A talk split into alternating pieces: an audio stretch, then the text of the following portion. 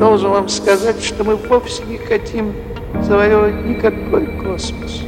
Мы хотим расширить Землю до его границ. Привет, Земля! На связи студия подкастов Red Barn. Это еженедельные новости науки и космоса.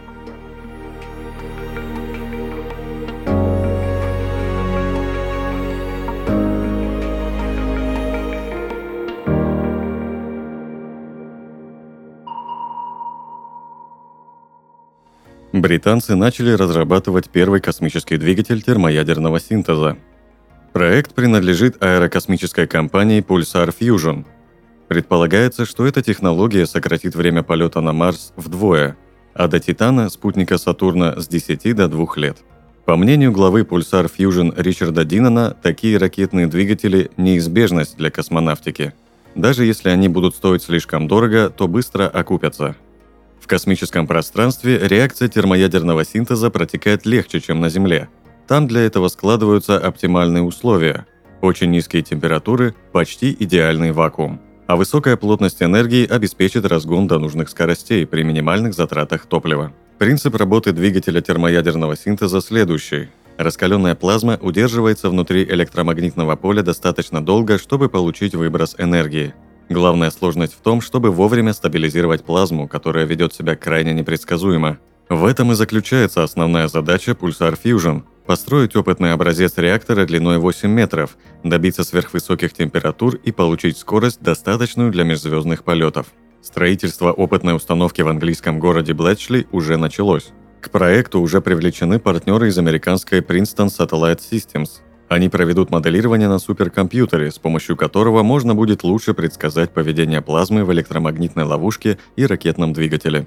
Следующий этап – испытание технологии пульсар на орбите, что станет первой демонстрацией работы термоядерной силовой установки в космосе. Если мы собираемся выйти за пределы Солнечной системы за срок человеческой жизни, нет никакой другой технологии, которая была бы на это способна, заявил глава Пульсар.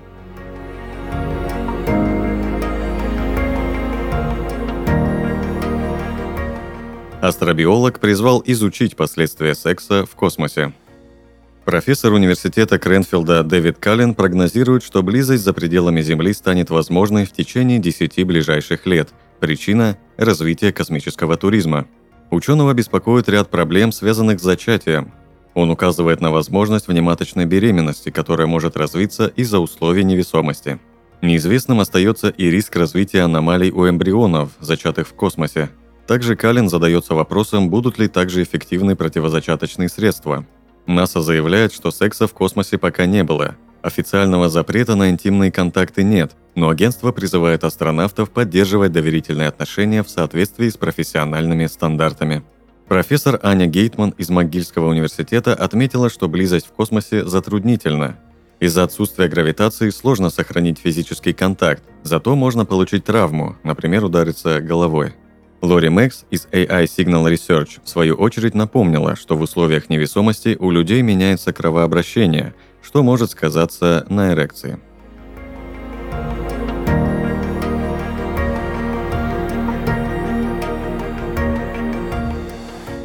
Ученые выяснили, что атмосферные приливы Солнца и Луны миллиард лет сдерживали удлинение земных суток – может показаться, что земные сутки, то есть период полного оборота планеты вокруг собственной оси, стабильный показатель, но всего 100 лет назад они были на 1,8 секунды длиннее, чем сейчас. Луна постепенно удаляется от Земли, из-за чего скорость вращения планеты замедляется.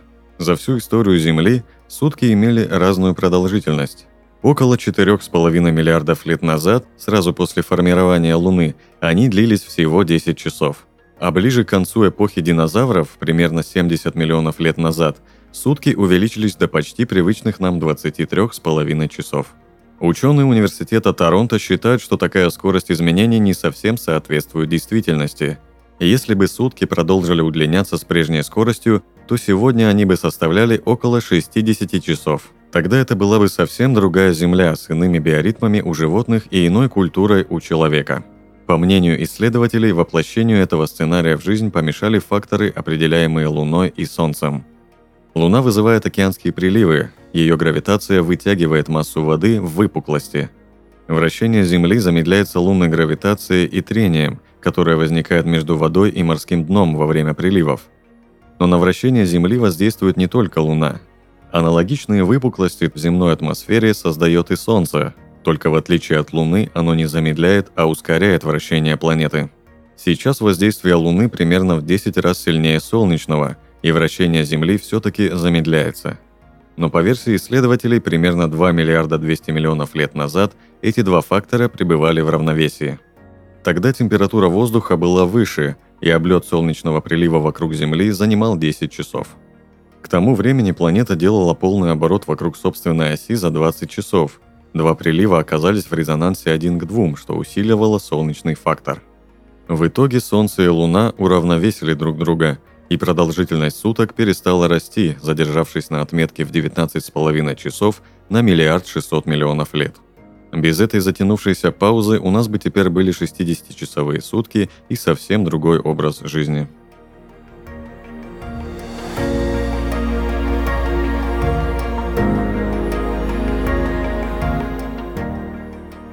НАСА приступило к строительству аппарата для поиска воды в кратерах Луны. Агентство собирает луноход «Вайпер» размером с тележку для гольфа. Аппарат отправится в темные полярные кратеры Луны на поиски залежей льда. В будущем астронавты смогут использовать этот лед для производства ракетного топлива и пригодного для дыхания воздуха. В июне команда космического центра НАСА имени Джонсона приступила к крупномасштабной сборке и испытаниям лунохода – в ближайшее время на нем будут установлены солнечные батареи, 4 50-сантиметровых колеса и метровый бур. Для работы в ледяной беспросветной среде луноход будет питаться от аккумулятора, способного проработать до 50 часов. Кроме того, это будет первый луноход, оснащенный светодиодными фарами. Они будут проецировать голубой оттенок на антрацитовый ландшафт Луны.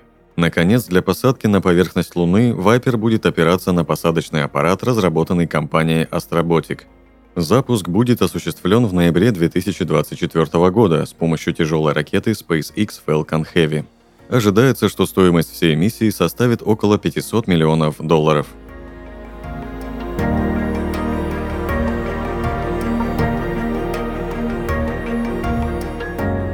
Найдены планеты, делящие одну орбиту на двоих – с помощью телескопа, расположенного в чилийской пустыне Атакама, астрономы нашли, возможно, родную сестру планеты, которая вращается вокруг далекой звезды.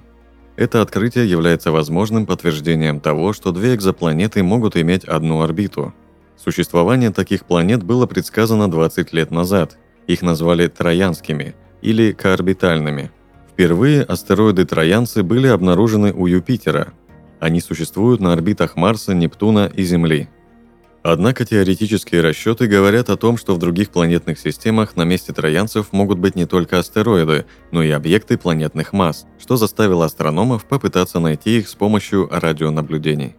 Как сказал старший научный сотрудник Центра астробиологии и соавтор исследования Хорхе Лилабокс, до недавнего времени троянские планеты за пределами Солнечной системы были похожи на единорогов. Теоретически они могут существовать, но никто никогда их не обнаруживал – Теперь у ученых появилось доказательство того, что такие планеты есть в системе PDS-70. Ранее в ней были обнаружены две гигантские планеты, похожие на Юпитер – PDS-70b и PDS-70c. Анализируя архивные наблюдения, команда также увидела на орбите PDS-70b облако обломков. В этой области могут присутствовать троянские астероиды, наподобие тех, что есть в Солнечной системе – или же настоящая планета-близнец, которая находится на этапе формирования из пыли. Теперь команде исследователей осталось дождаться наблюдений 2026 года, чтобы подтвердить открытие.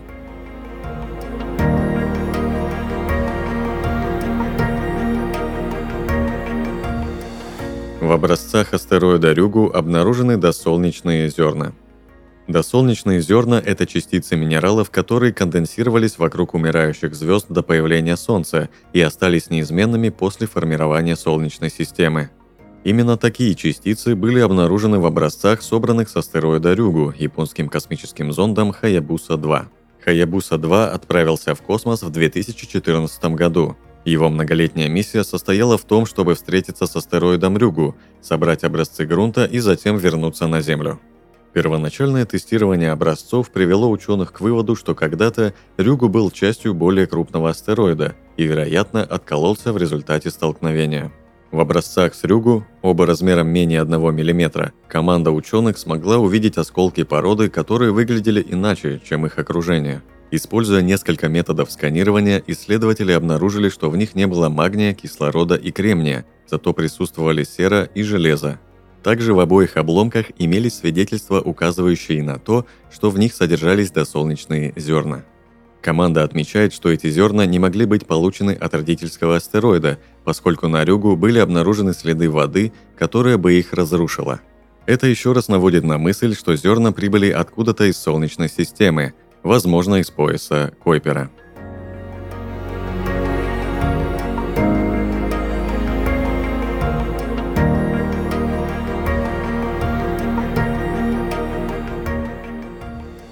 Вы прослушали новости науки и космоса. На связи была студия подкаста Фред Барн. Подписывайтесь на нас и помните, что информационная вселенная бесконечна.